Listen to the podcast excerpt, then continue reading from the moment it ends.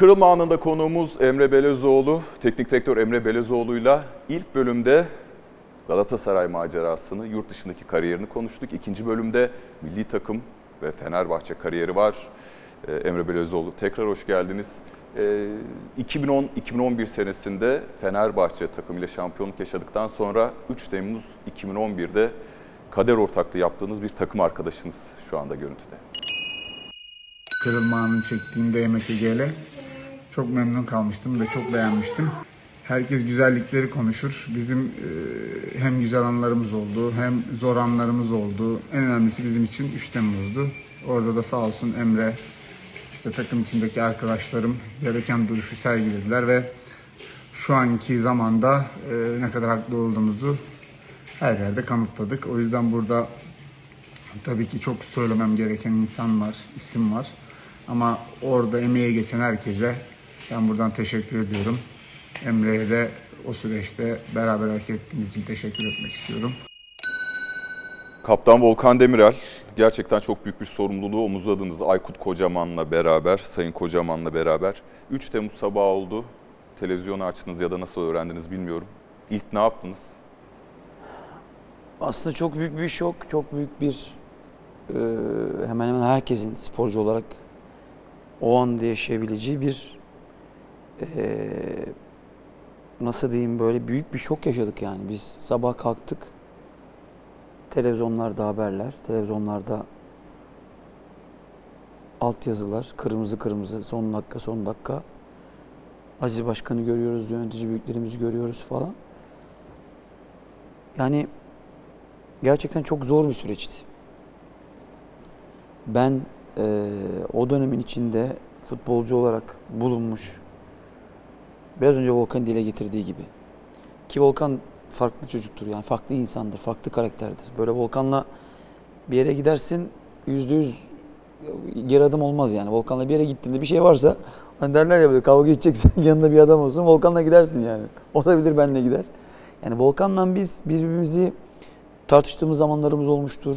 Birbirimize çok sarılıp aldığımız zamanlarımız olmuştur. Yani Volkan da benim gibi ne kazandıysa içinden geldiği için yaptığından kazanmıştır. Ne kaybettiyse de içinden geldiği gibi davrandığı için kaybetmiştir. Yani Volkan çok değerlidir.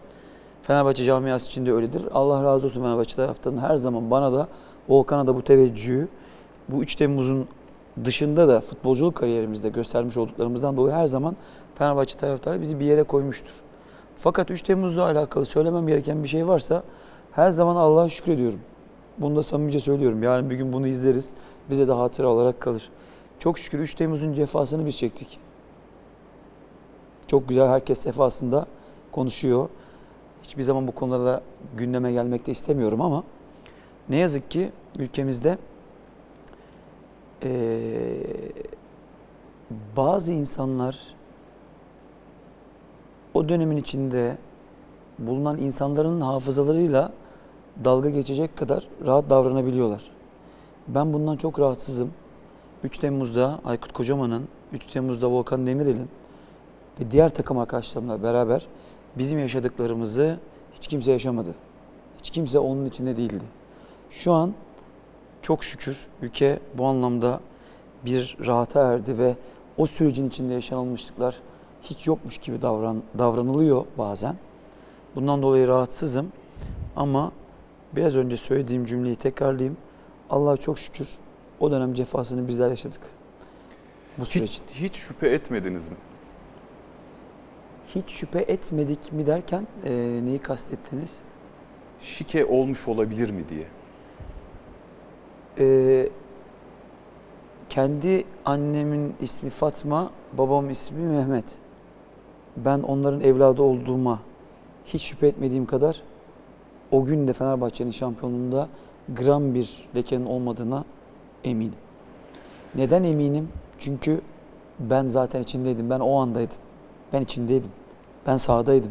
Ben çektiğim mücadeleyi de, yaşamış olduğum her şeyi de benden daha iyi bilebilecek hani veya takım arkadaşlarımdan başka daha iyi bilecek hiç kimse yoktu. Süreç Fenerbahçe adına ne yazık ki yönetici büyükler adına da çok kötü ilerledi. Ee, Türkiye çok zor bir dönem yaşadı. Çok ama çok zor. sıkıntılı bir süreç yaşadı.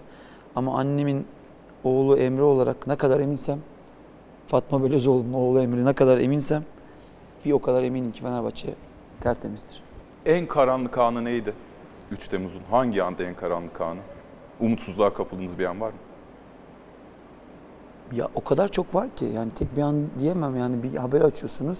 İşte ya- yargılama şöyle oldu, bir haber çıkıyor, başka bir şey çıkıyor. Fenerbahçe'yi düşürecekler diyorlar. Fenerbahçe işte ceza aldı diyorlar. UEFA Kupası'nın e, Şampiyonlar Ligi'ne gidemeyecek. Yani o kadar süreç var ki ilerleyen. Yani tek bir yıkım yok ki orada yani. "Aa, O gün şunu yaşadık diyebileceğimiz. Saatlere bölebilirim yani o yıkımları. O kadar. Yani oyuncu olarak bizi kulübe çağırdılar. Hiç unutmuyorum. Bir iki tane sporcu arkadaşımla Çeşme'den beraber dönüyoruz. Arkamızdan normal tarifeli uçakla uçuyoruz. Şikeciler diye bağırdılar yani daha üçüncü günde. Hani ben de herkese malum çok sakin bir adam olmadığım için hani insanlarla ne yazık ki böyle bir şey yaşadık yani biz. de. Yani bu hak etmediği bırakın şah, şahıs olarak koskoca bir camianın hak etmediği ve sonunda da çok şükür hakkaniyetinin yerini buldu, hakkın yerini bulduğu bir süreç olsa da o dönem bizim için hiç kolay kolay değildi. Şampiyonluğa oynadı o sene o takım. Evet. Hani onu onu yapabilmek, ayakta durabilmek, takım gücünü de kaybetmiş, oyuncu olarak da profilini e, eski gücünden azaltmış. Son ana kadar şampiyonluğa oynadı takım. Aykut Hoca'nın önderliğinde. O dönem şampiyonlukta payı olan bir takım arkadaşınız. O da en az sizin kadar hırslı. la pretemporada de mitad de temporada en Antalya, allá en enero, y estábamos quinto, sexto, en, estamos cuartos en la tabla creo, y tuvimos una reunión allá en Antalya entre los líderes del grupo, estaba Volcán de Mirel, Alex, Enré, que fue el que lideró, Aicud, que era el técnico, y nos prometimos entre nosotros que, que íbamos a dar la vida por, por ese campeonato, que dependía de nosotros, que, que- que podíamos, que teníamos que ser casi perfectos, ganar todos los partidos pero que lo podíamos hacer, que los grandes teníamos que, que motivar al resto del plantel. Y bueno, increíblemente así pasó. Entonces, Pantorra, querido, un gran abrazo, lo mejor para vos, ahora como entrenador. Tengo un gran recuerdo tuyo. Cuídate mucho. Chau, chau. Diego Lugano takım arkadaşınız. Sizin kadar hırslı, sizin kadar ele avuca sığmaz. Evet. Birbirinizi kontrol etmekte zorlanıyor muydunuz Lugano'yla? Yok ben iki deli birbirini görünce sopasını saklarmış derler. Onun kaşı oynamaya başlayınca benim de gözlerim çatılmaya başlayınca birbirimizi anlıyorduk. Yani e, hiçbir zaman aramızda öyle bir diyalogumuz olmadı ama o da çok hırslıydı. O da kaybetmemek üzerine. Çünkü sporcu gerçekten kaybetmeyi sevmez. Hani büyük oyuncular, liderler kaybetmeyi sevmezler. Ve takımları için her şeyi sahaya koyarlar. E, Lugano da, Diego da onlardan bir tanesiydi. Kendi milli takımın kaptanıydı. Gelen oyuncuların saygı göstermesi için her şey mevcuttu onda yani. Her şey mevcut. Adam zaten görüntü var. Yakışıklı, sahanın içinde e, her topa kafayı sokuyor. E, yani her oyuncu onun gibi bir e, takım arkadaşı olsun ister. E, yani dedim ya Hacı için de işimizi kolaylaştırıyor. Lugano da başka türlü bu takımın işini kolaylaştırıyordu. Çok büyük oyuncularla yan yana oynadım. Onlardan bir tanesi de Diego. Şimdi 2013-2014 yılındaki şampiyonluğa gidelim ve kutlamaya.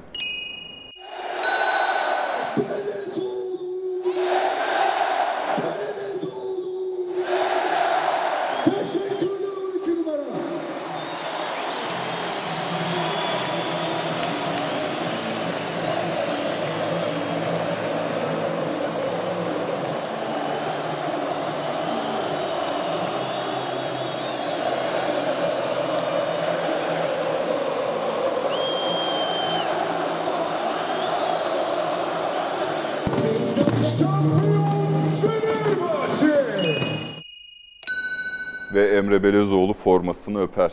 Ondan önce de Aziz Başkan'la sarılır. Aziz Başkan'ı nasıl tanımlarsınız? Aziz Başkan o da içinden geldiği gibi davranan bazen oturduğumuzda ondan çok bana kızdığı, tartıştığımız hatta zamanlarımız da olmuştur. Ama o da olduğu gibidir. Fenerbahçe için çok sıkıntılar çekmiş. Ee, tarihi o süreci yaşamış. Ne yazık ki en büyük acısını hatta en büyük sıkıntısını yaşamış kişi olarak Fenerbahçe duruşuyla, ülkenin değerlerine bağlı olan duruşuyla bütün Fenerbahçelilerin gönlünde taht kurmuş büyük bir başkandır. Benim için de değerli bir insandır.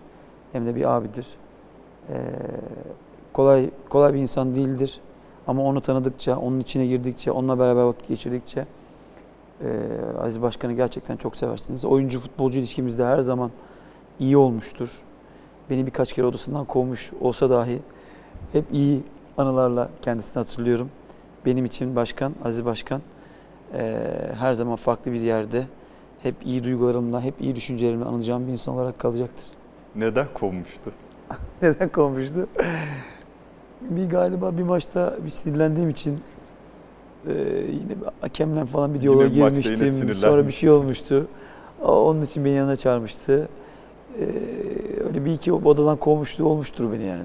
Aklımda kalanlardan bir tanesi o. Bir tanesi o. Şimdi yine 2003 aslında uzun yıllar birlikte oynadığınız bu şampiyonlukta da payı olan bir başka takım arkadaşınıza kulak verelim. United, Merabá, Nassansan. Papito, como é fácil falar do Papito, né? Embre é um cara que, que me ajudou muito, né? Me agregou muito no meu futebol. Rebate na Turquia, é um cara que me ajudou bastante em todos os sentidos. Os treinamentos, ele sempre entrega 110% dele né? em todos os sentidos. De cobrança, de, de querer ganhar. Então esse espírito eu peguei muito dele, né? Tive muitas felicidades do lado dele, né? A gente jogou. E boa sorte aí pra você agora, que é novo treinador, diretor. E cara, você tá sempre no meu coração. E você tá sempre. Um beijo no seu coração, papito. Christian Christian Baroni Baroni. diyor ki yanında olmak her zaman beni mutlu etti diyor. Kimin yanında olmak sizi mutlu etti peki sahada? En çok. Çok oyuncu var ya Fenerbahçe'de işte Volkan, sahanın içinde Alex gibi bir oyuncunun yanında olması, Lugano gibi bir oyuncunun olması. Çok oyuncu var. O kadar iyi oyuncularla oynadım ki. Yani Selçuk, Christian, Mereles, Kayt, Vebo, Sov, Fenerbahçe, Galatasaray'da aynı şekilde Okanlar, Bülentler, Hakan Ünsallar, Haciler, Tafareller, Inter'de Zanettiler. Yani çok oyuncu var. Bir tane oyuncuya indiremem bunu. Ama e, tabii e, sahanın içinde sizle beraber o kazanma hissini yaşayan oyuncular var. Yani bazı oyuncular var yani. Mesela Lugano onlardan bir tanesi. Kayt onlardan bir tanesi. Bülent Korkmaz onlardan, Okan Buruk onlardan bir tanesidir. Yani o tarz oyuncularla yan yana oyma, olmak, o duygudaşlığı içeride yaşadığını hissetmek e, benim için çok hep değerli olmuştur. 2010-2011 ve 2013-2014 iki önemli şampiyonluk, iki farklı tarzda futbol oynayarak kazanılmış şampiyonluk. Hangi takım daha olgundu ve daha iyiydi sizce? Avrupa ölçeğinde. Ya 2013-2014 takımı daha iyi bir kadroydu.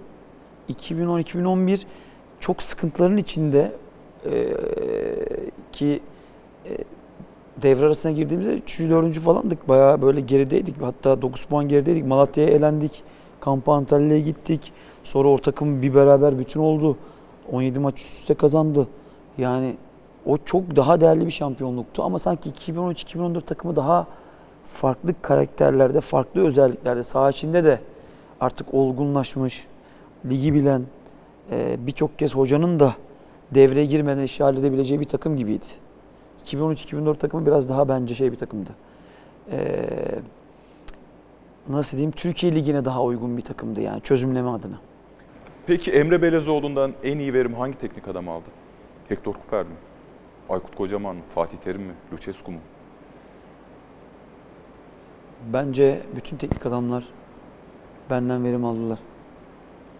Hiçbirine verimsiz olmadım ve benle gerçekten samimi, transparan ilişkide olmuş bütün teknik adamlarla her türlü duygumu paylaştım. Sevdiğimi de sevmediğimi de hissettiğim her şeyi onlarla paylaştım. Ama sahaya çıktığımda önce formam ve teknik direktör için her şeyi yaptım. Her şeyi kazanmak adına yaptım. Ben Abdullah Avcı'yı başka bir yere koyarım. 35 yaşından sonra ondan beraber Evet. eee, yaşadıklarımız. Aykut Kocaman'la o 2010-2011 senesini ben de çok zor oyuncuydum. Yönetilmesi çok zor oyuncuydum. Yani o da çok asil adamdır, böyle akil adamdır Aykut Hoca. Ondan beraber o yaşadığımız süre- süreç, süreçleri düşündüğümde ona ne kadar zorluk verdiğimi şu an hissedebiliyorum. E, Bana böyle bakardı, iç çekerdi böyle. Yani hepsinden Fatih Terim'den yani hepsi hepsi benden aldılar. Hector Hoca, Cooper. Hem benden 6 aylık süreçte Simone bile çok faydalandı yani. Aykut Hoca ile nasıl anlaştınız? Biraz önceki çünkü örnek Karşılıklı Çok- ağlayarak. ne zaman? Siz Aykut Hoca'nın ağladığına hiç şahit oldunuz mu? Yok hayır. Ben şahit oldum. Çok çok üzüldüğüm anlar olmuştur hayatımda. Aykut Hoca'nın bir kere karşımda ağladığını hatırlıyorum. Ama hep beraber aynı duygu yaşadığımız için hatırlıyorum. Ben de çok ağlarım çünkü. E, Onun ağladığını görünce ben de ağlamıştım. Kocaman çok değerli bir adamdır. Çok değerli bir insandır. Çok önemli bir futbol adamıdır. Her zaman gönlümde farklı yeri olacaktır yani. Çocukluk kahramanlarınızdan biri mi? Tabii Oğuz Çetinler, Rıdvan Hocalar, e, Aykut Hocalar, Novaklar, benim o jenerasyonu işte Nilsenler, Gersonlar. Hep o süreçler bizim çocukluğumuzun e, kahramanlarıydı ama tabii nasyonel kahramanları o işin Aykut Hoca, Oğuz Hoca, Rıdvan Hoca'ydı. Şimdi 2011-2012 yılında süper finali kaybediyor Fenerbahçe. Ee, Aykut Hocaman da de- diyor ki bu programda da söyledi. O maçı bize kazandırmazlardı zaten dedi. Siz öyle bir duyguya kapıldınız mı? Sahan için öyle bir şey hissetmedim. Tabii yönetici olmak, e, teknik adam olmak bunlar biraz daha büyük fotoğrafı yönetmekten geçiyor. Sahan için olmak gerçekten çok kolaymış. Dışarıya çıkınca bunu net anlıyorsunuz. Yani ben e, o dönem için e, zaten bir takım 11 puan fark yapmış. 5,5 puana düşüyor, 6 puana düşüyor. Süper Kupa finali adında bir şey oldu o dönemde. Bir sporcu olarak ben zaten çok doğru da bulmuyordum yani. Bir takım zaten bir 11-12 puan fark yapmıştı galiba Galatasaray. O bir öyle bir süreç oldu. düştü. 5.5'a mı düşmüştü? Yanlış mı hatırlıyorum? Yok öyle yarıya bölündü. Yarıya 11 puan. bölüyorlardı. Yarıya bölüp sonra biz yakaladık. Son maça kadar taşıdık onu. Ama son maç tabii ki e, düşündüğümde maçın içindeki pozisyonlar aklıma gelirse bir tane bir penaltı net vardı. Vermemişlerdi. E, hoca bence onu kastediyor olabilir. Maçta berabere bitti ve Galatasaray şampiyon oldu. E, ben o dönem için söyleyebileceğim içeride belki hakemin yönetimiyle alakalı böyle bir cümle sarf etmiş olabilir hocam. Kariyerinizde hangi maçı tekrar oynamak istersiniz? Çok var. Bir Tek maç yok. gelmiyor. Hani Bursa maçı var. Galatasaray maçı var. Bir tane daha Galatasaray maçı var Başakşehir'le. Evet. Çok maç var yani. Hani ben e, kaybettiğim her maçı bir daha oynamak isterdim. Peki Fenerbahçe kulübü işte 2009-2010 sonrasında bu süper final. Acaba son yıllarda e, kazanan kulüp hani İngilizce konuşmak istemiyorum ama winner kulüp olma özelliğini kaybediyor mu? Baskıyla mücadele edebiliyor biliyor mu Fenerbahçe kulübü? Teknik direktörlük kariyerinize de baktığınız zaman kısa Fenerbahçe kariyerinize. Fenerbahçe'nin yani iç, içerisini çok iyi biliyorum. Fenerbahçe'nin kendi genlerini, gücünü, Fenerbahçe'nin nerede güçlü olduğunu hepsini çok iyi biliyorum. Yani ben artık onunla alakalı bir daha bir kitap okumama gerek yok. Fakat bir e, problem oluşuyor ne yazık ki. Sabırsızlık ve hemen çabuk başarıyı elde etme. Sanki her şey bitiyor, her şey gidiyor gibi bir hal. O bence benim 2015'te ilk ayrılma sürecim ve büyük oyuncuların Fenerbahçe'nin içine katılmasıyla beraber başladı gibi. Yani herkes gider, herkes gelir, yine büyük oyuncu olur, yine biz savaşırız. Bu şekilde hiç kimseyle e, savaşamazsınız. Bir kulübün önce bir hafızası olmalıdır. O hafızaya uygun kadro planlaması olması gerekir. Teknik adam üzerinden gidecekseniz teknik adam üzerinden, bir sportif direktör üzerinden gideceksiniz sportif direktör üzerinden ya da bir kulüp başkanı çıkıp her şeyi ben yöneteceğim diyerek yola çıkıyorsa da onun üzerinden yönetmeniz gerekir. Fenerbahçe bizim 2015'te ayrılmamızla beraber bence bu doğru kelime seçmek istiyorum. Sıkıntılı sürecin fitilini, ateşini yakmış oldu. Herkes e, bana katılmayabilir ama Fenerbahçe'de o süreçle beraber hatta bir sene o zaman şampiyon olamamıştık. Son maçta yine kaybetmiştik. İkincilik Fenerbahçe için bir başarı değildir zaten. Ama dünyanın sonu olarak görmeyi bir sene başarısızlığı dünyanın sonu olarak görmeyi Fenerbahçe bence 2015'ten sonra yaşamaya başladı. Ve bu büyüyerek de ne yazık ki devam ediyor gibi görünüyor. 13 Ocak 2018'de TV Spor'a verdiğiniz röportaj. Emre'den eski takımına sistem. Beni Fenerbahçe'den ayrılırken yaşadıklarımı Real Sociedad 35 yaşındaki kaptanına yaşatmaz veya Inter'de bunu yaşatmaz. Oyuncuya en azından değer verdiğini göstermeli. Ben bir mektupla öğrenmemeliydim. Ben ileride yönetici olursam kaptanımı gönderirken mektupla göndermem. Benim kolum kesilir. O mektubu yine de yazmam dedi. Ee, çok net soracağım. Niye Başakşehir'e gittiniz? Fenerbahçeliler bunu hiç anlayamadı. Başakşehir'e neden gittim? Göksel Gümüş de oradaydı. Göksel abi benim Ya da Fenerbahçe'den neden? Fenerbahçe'den e, o dönemde söylediğim gibi 35 e, 34 yaşındaydım. 35 yaşına girmemiştim daha. Çok da iyi bir sezon geçirmiştim. Fenerbahçe beni gönderdiğinde biraz önce 3 gol demiştiniz ya Inter'de. Yanlış hatırlamıyorsam istatistiklere bakabilirsiniz. 12 asist 7 gol falan yapmıştım. 20 gole direkt katkı vermiştim. Ama Fenerbahçe dedim ya herkes bizi değil biz kendimiz ayrıldık. Fenerbahçe bizi gönderdi. Ama o dönem içinde belki de hayırlısı böyleydi bilemiyorum. Ben çok üzülmüştüm.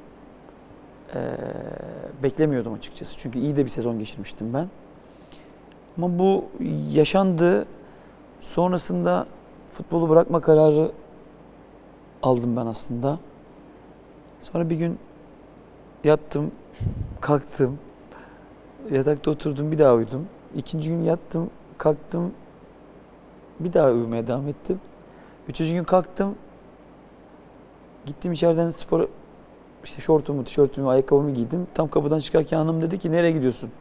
Dedim ben koşmaya gidiyorum. E sen futbol bırakmadın mı dedi. Yok ben bırakamayacağım galiba futbol dedim 35'te. Ve Göksel abi zaten Göksel Başkan, Göksel Gümüşdağ benim hayatımdaki en değerli insandır. Dost olarak, abi olarak. Onunla konuştuk. Ee, bırakmayı düşünmüyorum. O da benim başka bir yere gitmemi de istemiyordu. Burada gel, geleceğinle alakalı planlamanı da yaparız.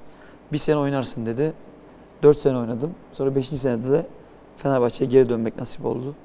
Ezber bozdurabiliriz demişti bana. Ezber bozarsın demişti.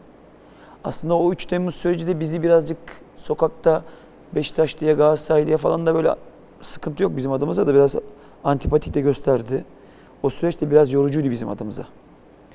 Ee, sonrası benim için inanılmaz dinlenme, kendimi çek etme, o süreci böyle yönetmeye dair fikirler oluşturma anlamında benim için mükemmel bir tecrübe oldu 4 sene Başakşehir. Şöyle devam etmek istiyorum. Ne zaman en değersiz hissettiniz futbol hayatınızda kendinizi? Çok iyi bir futbolcu, çok büyük bir yıldız olmanıza rağmen. Bu mudur Fenerbahçe'den gönderildiğiniz an mıdır? En değersiz hissettiğiniz an. Ben hiç kendimi değersiz hissetmedim. Yalan olur yani bir şey dersem. Ama ya hak etmediğimi düşündüğüm anlar olmuştur. Değersiz olduğumu hiç hissetmedim. Hak etmediğimi düşündüğüm anlardan bir tanesi e, Giuliano Terrano'nun televizyonda hem de İtalyancasını çok iyi anladığım, şu an burada söyleyemeyeceğim kadar ağır ifadeler kullanarak, tercümanını da yumuşatarak anlattığı, cevapladığı o gönderildiğimi söyleme haliydi. O benim canımı çok acıtmıştı. Çünkü ondan bir hafta önce ben Aziz Başkan'la bir telefonla görüşmüştüm. Hocayla görüşeceğiz, seni haberdar edeceğiz. Bir tek sen kalacaksın. Onun dışında arkadaşların gidecek demişti. Ben de keşke arkadaşlarımı mektupla göndermeseydiniz demiştim kendisine. Onları kulübe davet etseydiniz biz de olurduk yanlarında demiştim başkana. Ama benim mektupla da değil, mektupla ulaşmadan televizyonda e, öğrendim e, gönderildiğimi. O benim için biraz şu an güldüğüm ama o dönem benim için acı verici bir e, hatıraydı. Ee, kaptanla önem atfediyorsunuz doğal olarak. Kendinize kaptan olarak 10 üzerinden kaç puan verirsiniz? Yani ben sınıfta kalmam. Hiçbir zaman. Ee, Altı, yedi 10'da mi? değilimdir. 6'da değilimdir ama yani. Nereden puan kırıyorsunuz? 7-8'im vardır. Vardır. Puanı nereden kırdık? Puanı kırdığım bazen kaybettiğim zamanlarda onu çok o agresyona arkadaşlarıma hissettiriyor olabilirim. Oradan kırarım. Onun dışında bazen kulübü temsil ettiğini unutarak sahanın içinde mücadele ediyorsun. Bazen kulübün de görüntüsünü, kulübün de profilini düşünerek hal tavır içinde olman gerektiğin, hele bir de kaptansın. Oradan da bir puan kırarım ama 7 7 demiyorum kendime. Bir 8 yeter. Ee, birlikte oynadığınız en iyi kaptan kimdi? Oynadığım en iyi kaptan. Zor sorular olduğunu Zor biliyorum. valla çok oy- oyuncu var ama Alan Shearer olabilir. Böyle sertti dua yani ondan konuşurken bir böyle bir dururdunuz. Bir şey söylediğinde hoca dahil herkes bir susardı yani. Ben çok oyuncu var aslında. Javier Zanetti öyleydi. Yani Gabi Atletico Madrid'de çok kısa olmasına rağmen çok net bir liderdi. Teknik direktör Emre Belözoğlu futbolcu Emre'yi kaptan yapar mıydı? Çünkü bir yandan da Beni yönetebileceğini yani ben kendimi yönetebileceğimi bildiğim için yapardım. Ama yönetebilmesi yönetebilmesi zor bir oyuncu olduğum için tereddütlerim olabilirdi ama bana hep kaptanlık verdiler. Ben ilkokulda bile bana sınıf başkanlığı verdiler. Ben kendim hiçbir şey istemedim.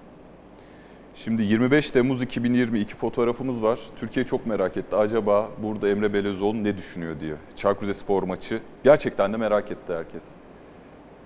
Oyundan çıkıyorsunuz ve e, Şükrü Saracoğlu stadında tek başınıza düşünüyorsunuz. Burada Ne annemle ben FaceTime konuşuyorum annemle. Öyle mi? Annemle konuşuyorum. Ben annemi çok üzdüm o yüzden onu e, aradım orada. Ee, onu söyledim ona yani seni üzdüysem dedim yani üzdüğüm e, şeyler olduysa bu benim için çok yüktür biliyorsun dedim. Çünkü ilk soyunma odasına girdiğimde Ömer'i aramıştım oğlumu. Oraya çıkıp da annemi aramak istedim yani.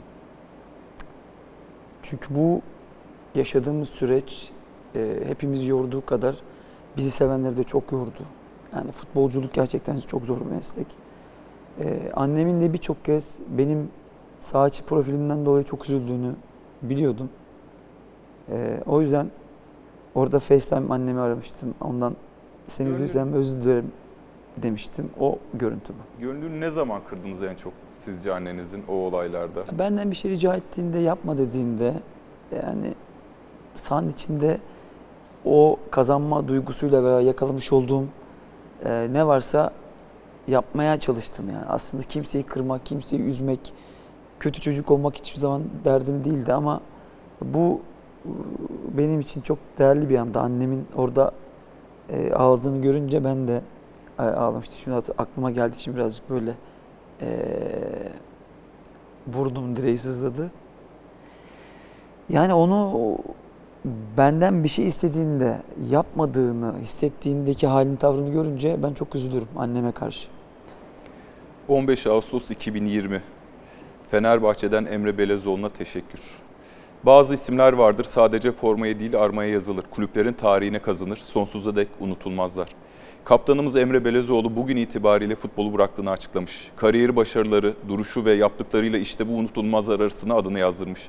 Zeki Rıza Sporel, Lefter Küçükhan, Doniadis, Can Bartu gibi şanlı çubuklumuzun değerlerinden biri olarak aktif futbol hayatını noktalamıştır. Her Fenerbahçeli için bir futbolcudan çok daha fazlasını ifade eden büyük kaptanımıza çubuklu formayla bizlere yaşattığı her anı ve gurur için sonsuz teşekkür ediyoruz. Ve her sonun bir başlangıç olduğunu bilerek Fenerbahçe'ye bundan sonra katacağı başarılar ve güneşli günlerde kaldıracağımız kupalarda buluşmayı diliyoruz. Bir önceki ayrılıkta kalbinizi kırmıştı Fenerbahçe ama e, gönlünüzü almayı başardı mı? Bizim Fenerbahçe'ye hiçbir zaman gönlümüz kırılmaz. Hiçbir zaman orada yaşamış olduğum duygular, insanların bana sokakta göstermiş olduğu teveccühü hisseden birisi olarak ben ahde vefada hiçbir zaman kusur etmem. Fenerbahçe bizi hiç üzmedi. Hatta bilakis Fenerbahçe hep bizi mutlu etti. Fenerbahçe'de olmak, Fenerbahçe'nin içinde olmak benim için her zaman çok ama büyük, çok ama çok büyük bir mutluluktu. E, ayrılıklarda süreçlerin yönetilmesi, hepimiz insanız, nefis taşıyoruz. O değerli ve önemlidir. O yüzden bazen üzgün olduğum süreçler olmuştur. Ama bu ayrılık sürecinde hiçbir zaman Emre Belezoğlu bunu bütün samimi duygularımla söylüyorum. Bir Can abi, bir Lefter olduğunu düşünmedi. Hiçbir zaman da öyle biri olduğuma da inandıramaz hiç kimse beni. Onlar çok başka insanlardı. Eski insanlar zaten çok daha güzel insanlardı. Çok daha önemli, çok daha değerleri olan, çok daha farklı insanlardı. Bizler başka bir jenerasyonuz. Başka şeyler yaşadık. Başka şeyler içinde mücadeleler uğraştık. Ee, belki bizden sonra gelecek insanlar da bizi belki böyle yad edecekler.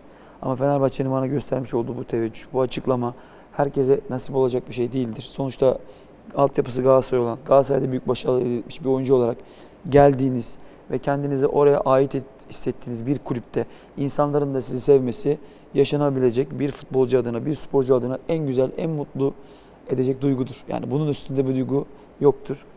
Benim adıma Fenerbahçeli olmak bana o yaşadıkları duyguyu hissetmektir zaten. Yani benim için e, sokakta yürüdüğümde, insanların bana baktığında hissettiğim duygu biraz önce de söyledim ya o kadar çok duygu var ki paha biçilemez. Onların başında da bu gelir yani. Şöyle bir soru sormuş, yazmışım buraya. Yine de soracağım. Belki cevabını aldım ama Fenerbahçe taraftarı sizi çok seviyor. Fenerbahçe ile ilgili sizi en çok ne duygulandırıyor? Ya insanların üzülmesini ben gerçi nasıl diyeyim yani futbolcu olarak çok biz yoğun duygularla mücadele ettik. Yani ben Fenerbahçe taraftarların üzülmesinden gerçekten çok rahatsız oluyorum ve üzülüyorum yani. Sokakta insanlar bana gelip Fenerbahçe ile alakalı üzüntülerini dile getirdiklerinde ben futbolcuyken de bir dönem spor direktörlük yaptım. işte bir 10 hafta hocalık yaptım. O süreçlerde dahil olmak üzere. Yani içinde olayım ya da dışında olayım. Başka bir takımda da oynayayım ya da başka bir takımda hocalık yapayım. Yani ben gerçekten insanların o samimiyetini görüyorum ya. Hani sokak biraz önce benzetmesini yaptığımda aslında ben de oyum yani. Bazen Fenerbahçe beni gönderdi ben ağlamadım. Üzülmedim. Hanıma dedim ki Alaçatı'dayız gel gidelim bir dondurma mı çıkalım ne yapalım? Kısmet. Vardır bir hayır dedim. Bir tane kız çocuğu yani böyle bir şey olamaz. Karşımdan ağlayarak geliyor kız. Bana sarıldı kız. Ben de anlamadım bana niye sarıldığını ama kız baştan ağlayarak geliyor. Yani o an haberi okuyor kız benim Fenerbahçe'den ayrıldığımı. Ondan dolayı ağlıyormuş. Karşısında da ben Alaçatı'da çıktım. Kız bana sarıldı. 3 dakika ağlıyor. Ben de tutamadım kendimi. Ağlamaya başladım. Yani Fenerbahçe taraftarının o 3 Temmuz'da dahil olmak üzere.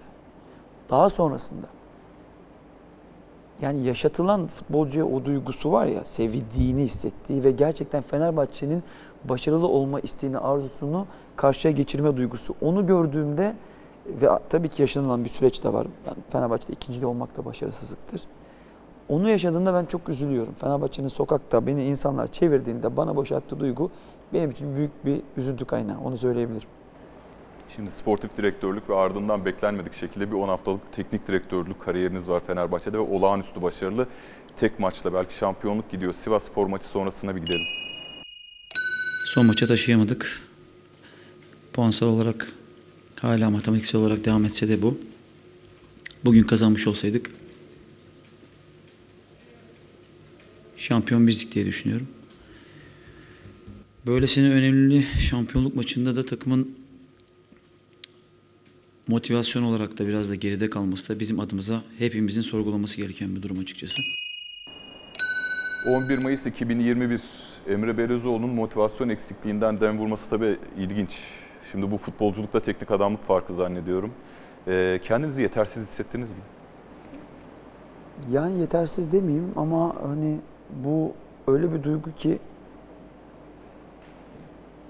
yapabileceğimize, şampiyon olabileceğimize ya da şöyle söyleyeyim. O sene ben bana hocalık görevini verdiğinde başkan kendisi söylediğinde bunun bir dönüşü olmayacağını ben dile getirdim. O da teyit etti. Artık buradan bir daha o koltuğa, spor direktörü koltuğuna giriş yok. Zaten benim sezon başında sportif direktör olmak gibi bir niyetim de yoktu. Kendisi de biliyordu. Erol Hoca da biliyordu. Ama yardım etmekti amacım. Kendi ilişkilerimle bu süreci yönetmeye çalıştım. Elimden geldiğince de hiçbir zaman biz paraya tamah, parayı başa edecek insanlar değildik. Fenerbahçe'nin menfaati adına her şeyi yapmaya çalıştık o dönemde. İyi yaptığımız, doğru yaptığımız, ne yazık ki tutmayan, olmayan hatalarımız da oldu. Yanlışımız olmadı ama hatalarımız oldu. Ben başkana söylediğimde bu 10 haftayı sağ salim şu takımı yanaştıralım limana dediğinde ben söylemiştim bir kere bizim elimize bu fırsat gelecek. Bu şampiyonluk fırsatı gelecek. Bunu biz değerlendirir miyiz, değerlendiremez miyiz bilmiyorum. Ben bir kere elimize bu fırsatın geleceğini söylediğimde bana çok inandıklarını düşünmüyorum. Ben kendi şahsi fikrim. İyi oyun oynanmaya başlandı. Takım biraz daha kendi Fenerbahçe'nin genlerine uygun, mükemmel olmasa da oynamaya başladı. Ki bence Erol Hoca'yla da elinden geldiğince o da yapmaya çalıştı. Elinden geldiğince ekibiyle her şeyi yapmaya çalıştı. Yani benim için çok zor bir süreçti. Yani ben Erol Hoca'nın görevini son veriyoruz. Spor direktörü olarak eskiden tanıdığım abim Geliyorum onun yerine hoca olarak başkanın böyle bir isteği var. Yani çok zor duygular. Böyle insanlar karşıdan konuştuğunda çok gaddarlar. Çok ama çok gaddarlar yani. Kalbinizden geçirmediğiniz her şeyi geçirmiş gibi konuştuklarında artık alıştık gerçi. Yani çok şey alıştık da. Ama benim için de zor bir süreçti. Başkanı da söylemiştim. Bize önümüze bir kere bu gelecek. Ve geldi. Değerlendiremedik. Oyuncular da istedi aslında. Fakat maçın başı senaryosu bakıldığında 2-3 oyuncumuz zaten Evet. sakatlandı. Oyunun içinde sakat oyuncularımız vardı. Sakat sakat oynamaya çalışan oyuncularımız vardı. Ee, öyle bakıldığında Sivas'ta bu ligin dinamiklerine uygun çok sert bir takım. Ee, Üç gün önce Ankara'dan gelmişiz. Ankara'da son dakikada 96'da atmışız golü. Umudu oraya taşımışız. Motivasyonun eksikliğine dem vurmam orada yani. O maçın sonrasında arkadaşlara da rica etmiştim. Kendinize dikkat edin bakın. Üç günde bir maç oynamak kolay değildi. Ne yazık ki çok geniş bir kadromuz yok. Yine aynı oyuncularla oynamaya çalışacağım gibi. Biraz düşük kalmış takım enerjisi. Ama hepsi elinden geleni yaptı. Bizler de elimizden geleni yaptık. Olmadı. Emre Belezoğlu'nun teknik direktör kariyerindeki hedefi nedir? Yurt dışı planı var mı? Benim ilk planım Allah nasip ederse yurt dışında teknik adamlık yapmak. Emre. Belezoğlu'nun eee, yolu Fenerbahçe ile tekrar ne zaman kesişecek? Nasip bir kere orada hocalık yaptık. Bu şerefe nail olduk. Bir daha olur muyuz bilmiyorum. Bir daha yaşar mıyız bunu hep beraber?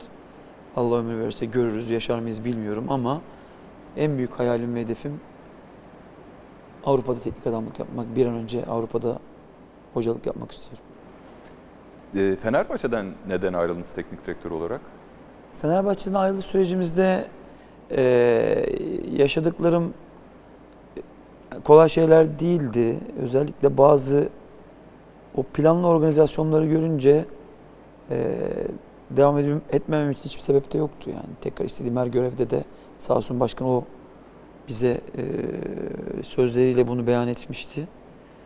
Ama o kadar küçük hesapların içinde olmak istemedim. Yani o insanların böyle hesapların olduğu bir camianın içinde hayatımda en mutlu olduğum o camianın içinde o küçük hesapları düşündüğümde benim gitmemin Fenerbahçe için çok daha hayırlı olacağına inandım. Ee, ve öyle bir karar verdim. Zaten başkanla konuşmamızda 5 dakikayı geçmemişti. O basın toplantısına giderken kendisine söyledim. Ofisimin anahtarı, kulübün bana vermiş olduğu arabayı zaten anahtarını da başkanın ofisinde bırakmıştım yani o gün. Başkan o gün toplantısı yaparken basın toplantısını ben zaten kulüpten ayrılmıştım. Ee, taksiyle evime dönüyordum. Öyle bir durum vardı yani. 22 Mart 2014'te Fanatik Gazetesi'ne diyorsunuz ki öfke kontrol problemi var, destek de aldım. Ne zaman anladınız probleminiz olduğunu? Yani 20 yaşından beri anla- anladım aslında. yani 16-17'de de vardı ama 20, 21, 22 bandı biraz daha böyle Avrupa'ya gitmiştim o zaman. Yani o zaman anladım gerçekten bunu yönetme problemim var. Ee, destek almaya çalıştım. Destek faydalı oldu mu?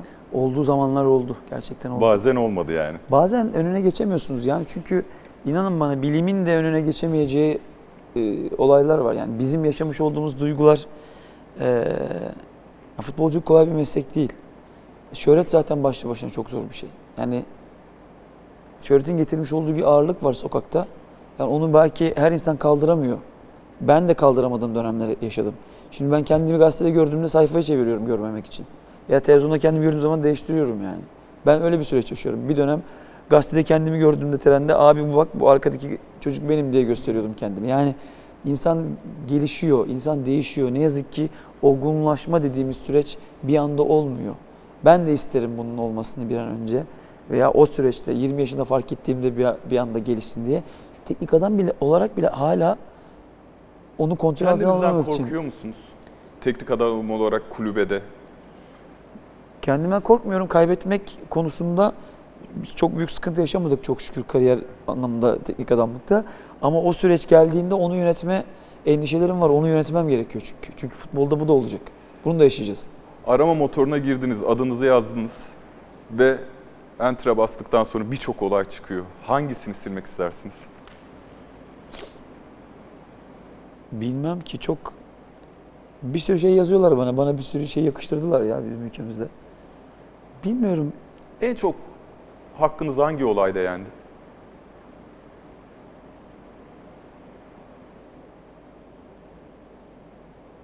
çok var ya. Benim hakkım çok yendi ya. Vallahi çok hakkım yendi. Yani Şöyle üzüldüğüm şeyler oldu. Vicdanen hissetmediğim işte ırkçılık yakıştırması yaptılar. Başka şeyler yazdılar falan. Yani dile getirmek istemiyorum. İnanın yani bu ülkeyi seven birisi olarak bunları konuşmak benim için çok zor ama yani birçok haksızlığı yaşadım içten içe. Çok ama çok üzüldüğüm süreçlerim oldu. Ama ne olursa olsun şöhretin bir bedeli olduğunun gerçeğini kabul ederek de onunla yaşamayı da öğrendim.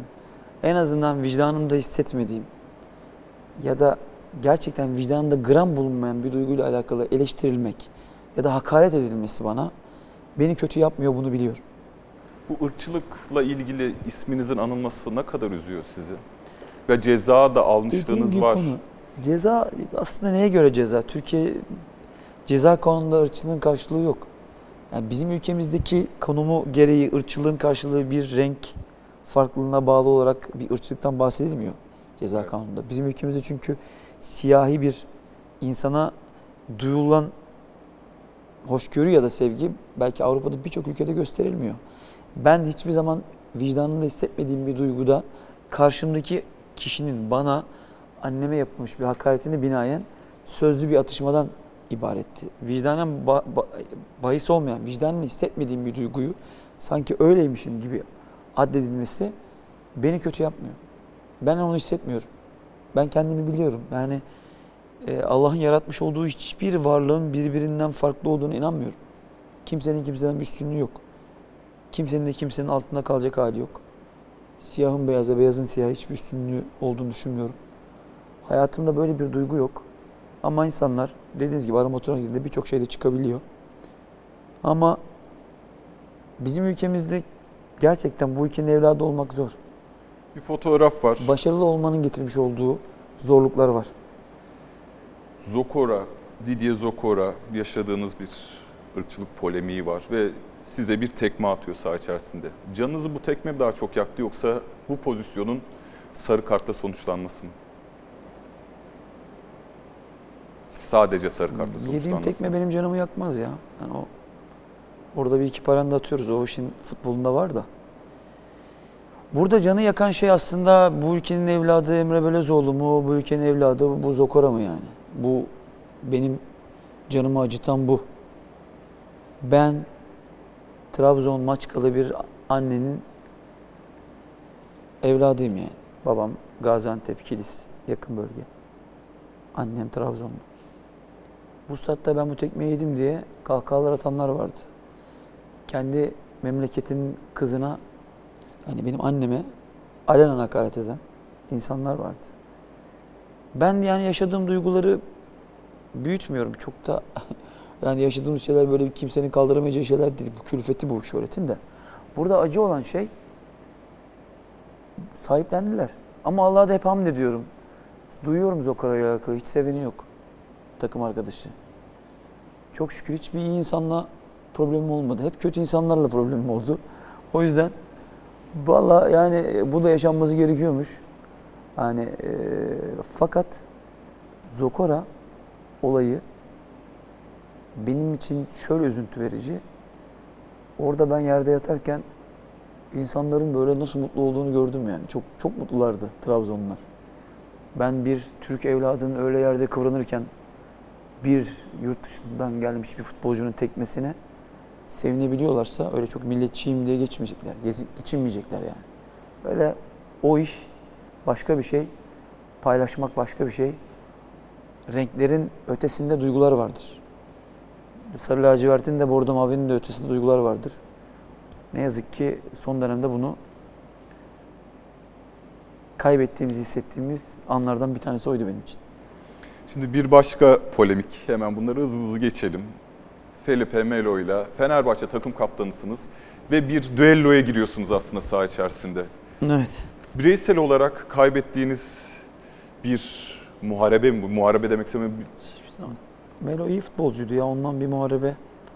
Melo'nun iyi futbolcu olduğunu savaşından Yani Galatasaray taraftarının bana karşı öfkesi var. Ee, bundan da beslenen rakip takım oyuncusuyla, rakip takım hocasıyla, hakemiyle devamlı uğraşıp ve bundan beslenen. Ben öyle bir oyuncu değildim. Ben kendimi kaptıran bir oyuncuydum. Öyle beslenen bir oyuncu değildim. O ondan beslenen bir oyuncuydu. Yani ben onun orada bana e, topsuz yerde atmış olduğu iki tane tekmenin karşılığında hakemin olduğu bir ortamda cevap verdim. Yine içimden geldiği gibi davrandım. Onun hesabı vardı. O haklı çıktı. O istediğini yaptırdı bize. Ama biz şampiyon olmuştuk. O şampiyonluk yani biz şampiyonduk o, o o maçta. Yani şeyimiz yok. Gittiğimiz maç e, öyle bir maç. Benim e, için gülüp geçtiğim anlardan biri Felipe Melo ile alakalı bir hissiyatım yok. Ne negatif ne pozitif nötr yani var mı yok mu benim için bir değeri yok. 10-11 yaşından beri spotların altındasınız ve hani şöyle sorayım bu soruyu. Emre Belezoğlu denince sizi benim gibi tanıyan insanların kurduğu ilk cümle ya dışarıda tanısanız o kadar iyi bir insan ki. Bu lafı duymak artık sizi sıkmadı mı? Valla işte diyorum ya ben çok iyi insan mıyım bilmiyorum. Ben iyi insan, ya çok iyi insanım demem zaten. Yani çok hataları olan, yanlışları olan ben de bir e, kulum yani. Ama hayatım boyunca Allah'ın bana bahşettiği bir özellik mi bu bilmiyorum. Kimseye bilerek bir kötülük yapmadım yani. Yapmak da istemedim yani. Yapabileceğim çok şeyde yaşadım. Yapabileceğim, hesaplaşabileceğim çok yerim oldu. O hesabı kesebileceğim zamanı getirdim. Allah da önüme çıkardı.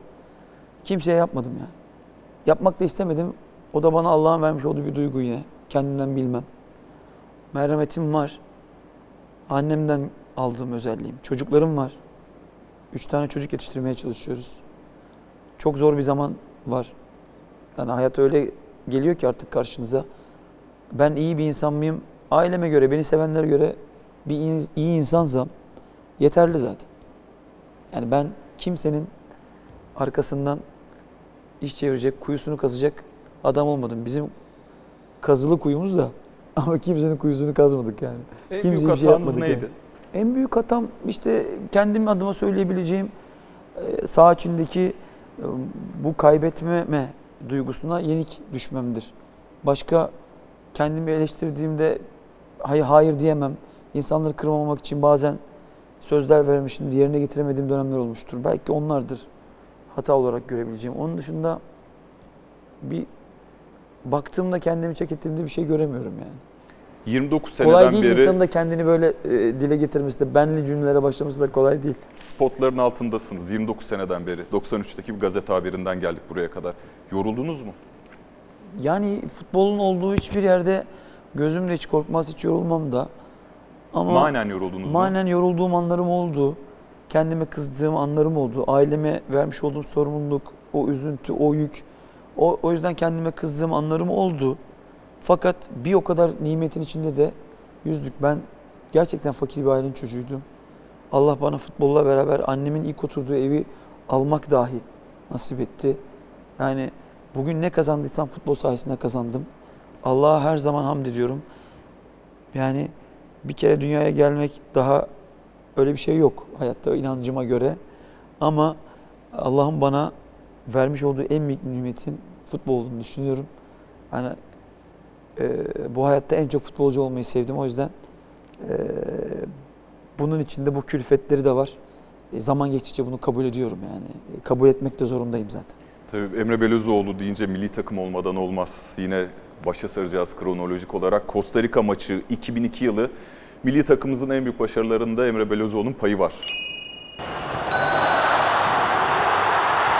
Emre vuruşu döndü gene. Gene vuruş. Gol! Nihayet be! Nihayet be! Gol Emre!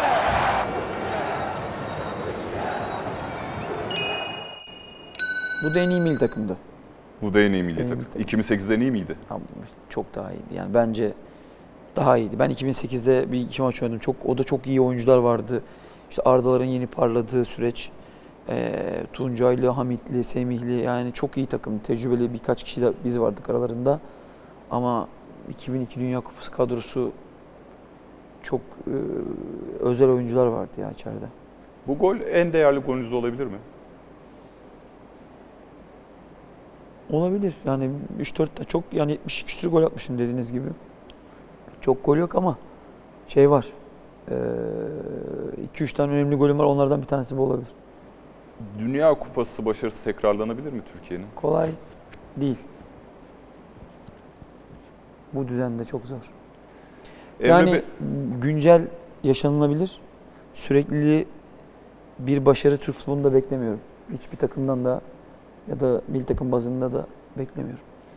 Emre Belezoğlu Euro 2008'i kapattı. Euro 2008'de yarın ev sahibi İsviçre ile karşılaşacak olan milli takımdan kötü haber. Emre Belezoğlu kesin yok. Fatih Terim kadroda zorunlu revizyona gidiyor. Çok sakatlıklar yaşadınız. Bunu talihsizlikle mi açıklamak lazım yoksa başka bir nedeni var mı? Öz eleştiri yapıyor musunuz? Ya insanın kaderi de var. Yaşamış olduğu kadere bağlı olarak yaşamış olduğu sakatlıkları da var. Göz göre göre benim gibi kötü yaşantıya bağlı olarak. Kötü yaşantı derken ben içki içmem, gece dışarı çıkmam. Ama sabahlara kadar arkadaşlarımla otururdum, sohbet ederdim, PlayStation oynardım. Gece uyumazdım. Uyumadan İstanbul'a gelirdim. Uyumadan Milano'ya dönerdim, idmana çıkardım. Yani bunlar benim kötü yaşantımdı ve onun eee sıkıntısını da kariyerim boyunca yaşadım ta ki evlenene kadar. Biraz da erken evlenmiş olsaydınız kariyer nereye doğru Yok erken evliliğe e, çok sıcak değilim. Ama e, evlilik konusunda çok e, faydalı bir sporcu için çok önemli olduğunu düşünüyorum. Bir de evlilik konusu futbolla alakalı olmamalı. Yani. Futbolcuyla alakalı verilebilecek bir karar olmamalı. Ben onun başka bir hayatın en büyük gerçeğinden bir tanesi olduğunu düşünüyorum evlilik kararının. Futbolla alakalı olduğunu düşünmüyorum. En çok kaçırdığınız hangi maçı üzüldünüz? Şimdi Euro 2008 serüvenini kaç... Bir de Fenerbahçe ile yarı final sezonunda da oynayamıyorsunuz çünkü 7 Evet. aylık Atletico Madrid Evet. gidiş dönüşü var. Yani UEFA e, şampiyon UEFA finali var. Ee, 2008'de üçüncü olduğumuz Avrupa üçüncüsü olduğumuz süreçte sakatlığıma bağlı kaçırdığım maçlarım var. Yani Fenerbahçe'de bazı böyle çok önemli maçlarda, derbilerde ufak tefek sakatlıklarım oluyordu. Onlarda oynamak istiyordum.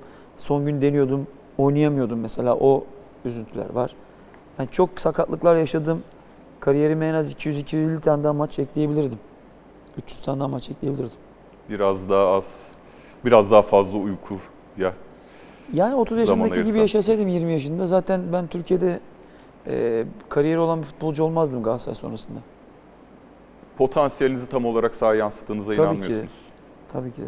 Yani çok yönlü bir kariyerim oldu ama bu sakatlarım olmasaydı ben zaten yani kariyerimin son bir iki senesinde belki Türkiye'de oynayan futbolcu olurdum.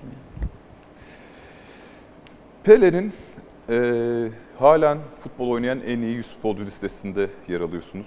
E, bu ne kadar önemli sizin için? Ve 39 yaşında yeniden milli takıma seçilmenizi de Değer. not almışım. Bir değer tabii ki. O sene e, ben yüz, ilk yüze seçildiğimde bir gazete e, şey yapmıştı. Altın karma yapmıştı Türk oyunculardan. İsmini vermeyeceğim. O beni almamıştı ama ilk 11'e. Çok ünlü yani hala devam ediyor şeyi. e, yılın sporcusu ödülleri. Onlar beni ilk 11'e bile almamışlardı ama ben Inter'de yılın futbolu seçilmiştim. Yani Türkiye'de e, karşılığını beklerseniz birçok yaptığınızın üzüntü verebiliyor. Benim adıma da böyle ödüller almak değerli ve önemli. Ama kariyerimin en iyi senelerinden bir tanesiydi o 2002 senesi. Şampiyonlar Ligi'nde çok maç oynadım, ligde çok iyi oynadım. E, bir de Dünya Kupası sonrası var onun yani. Dünya Kupası ile beraber bakıldığında e, yani ben o dönemi daha profesyonel, daha kendini geliştiren. Yani ben tek başıma evimde yaşıyordum. Ne bir fizyoterapistim vardı, ne bir ahçım vardı. Yatağımı kendim toplardım. Hani hiç haftada bir tane bir bayan geliyordu evimi toparlamaya. Şu an 21 yaşında, 22 yaşında o performansı yakalamış bir oyuncu olsam kendi ahçım da olurdu, fizyoterapistim de olurdu, hayat koçum da olurdu, yabancı dil öğretmenim de olurdu. E, Kendi sosyal medya yönetecek ekibim de olurdu. Kişisel gelişimim için yanımda mentörüm de olurdu. Yani 10 kişilik bir ekiple gezerdim yani. Şimdi programın sonuna geldik. Kısa sorular soracağım. Aklınıza ilk geleni söylerseniz memnun olurum. En büyük pişmanlığım, Inter'den ayrılmam diyebilirim. en büyük başarınız, Dünya üçüncülüğü ve Galatasaray'la eee UEFA Kupası olabilir. Oğuz, Aykut Rıdvan hangisi daha iyi? Of çok zor soru. Yani Oğuz Hoca çok büyük oyuncuydu yani. Çok böyle mevkidaş olduğumuz için de eee, çok kısa olmasına rağmen üçü arasında bence en yeteneklisi Rıdvan Hoca'ydı. Aykut Hoca da zaten söylememe gerek yok. Bana Emre Belezoğlu'dan daha iyi bir orta saha oyuncusu söyleyin.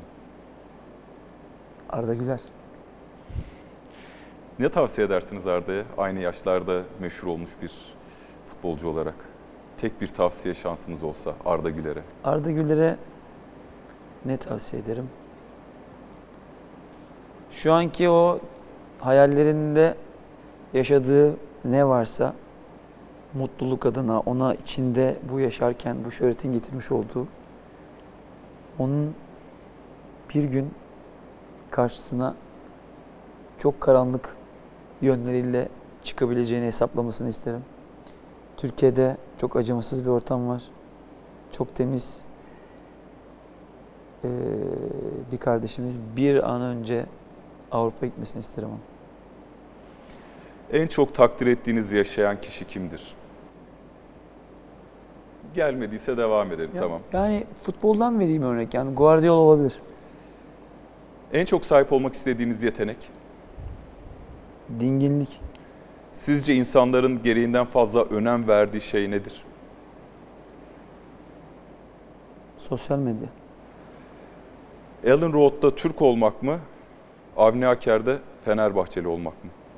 Daha zor. Benim için hiç zor olmadı. Fenerbahçe için çok zor olmadı Avni Aker. Biz çok kazandık orada da. Ama eee Trabzon'da Emre Belözoğlu olmak çok zor. Kendini bu kadar sev, sevdiği bir şehire, sevdiği insanların arasında sevilmemek çok zor. En sevdiğiniz Fenerbahçe tezahüratı? Bir seni sevmişim yalan dünyada. O güzel. Peki en sevdiğiniz şarkı sözü? En sevdiğim şarkı, şarkı sözü. Sezen Aksu ne yaptıysan yaptın gel şu saniye esastır gel diyor ya o güzel. En son ne zaman beni içine ağladınız? Ben çok ağlarım ya film izlerken falan da ağlarım yani öyle ama en sürekli hale gelen ağlamam ev arkadaşım beraber büyüdüğümüz Zeytinburnuspor'da da oynayan Hasan abim vardı Hasan Yazıcı. E, onu kaybettik koronadan. Ondan dolayı hep onu düşündüğümde ağlarım yani. Kaptan Emre Kırılma Anı sonuna geldik. Çok teşekkürler. Gelecek hafta görüşmek üzere. Hoşçakalın.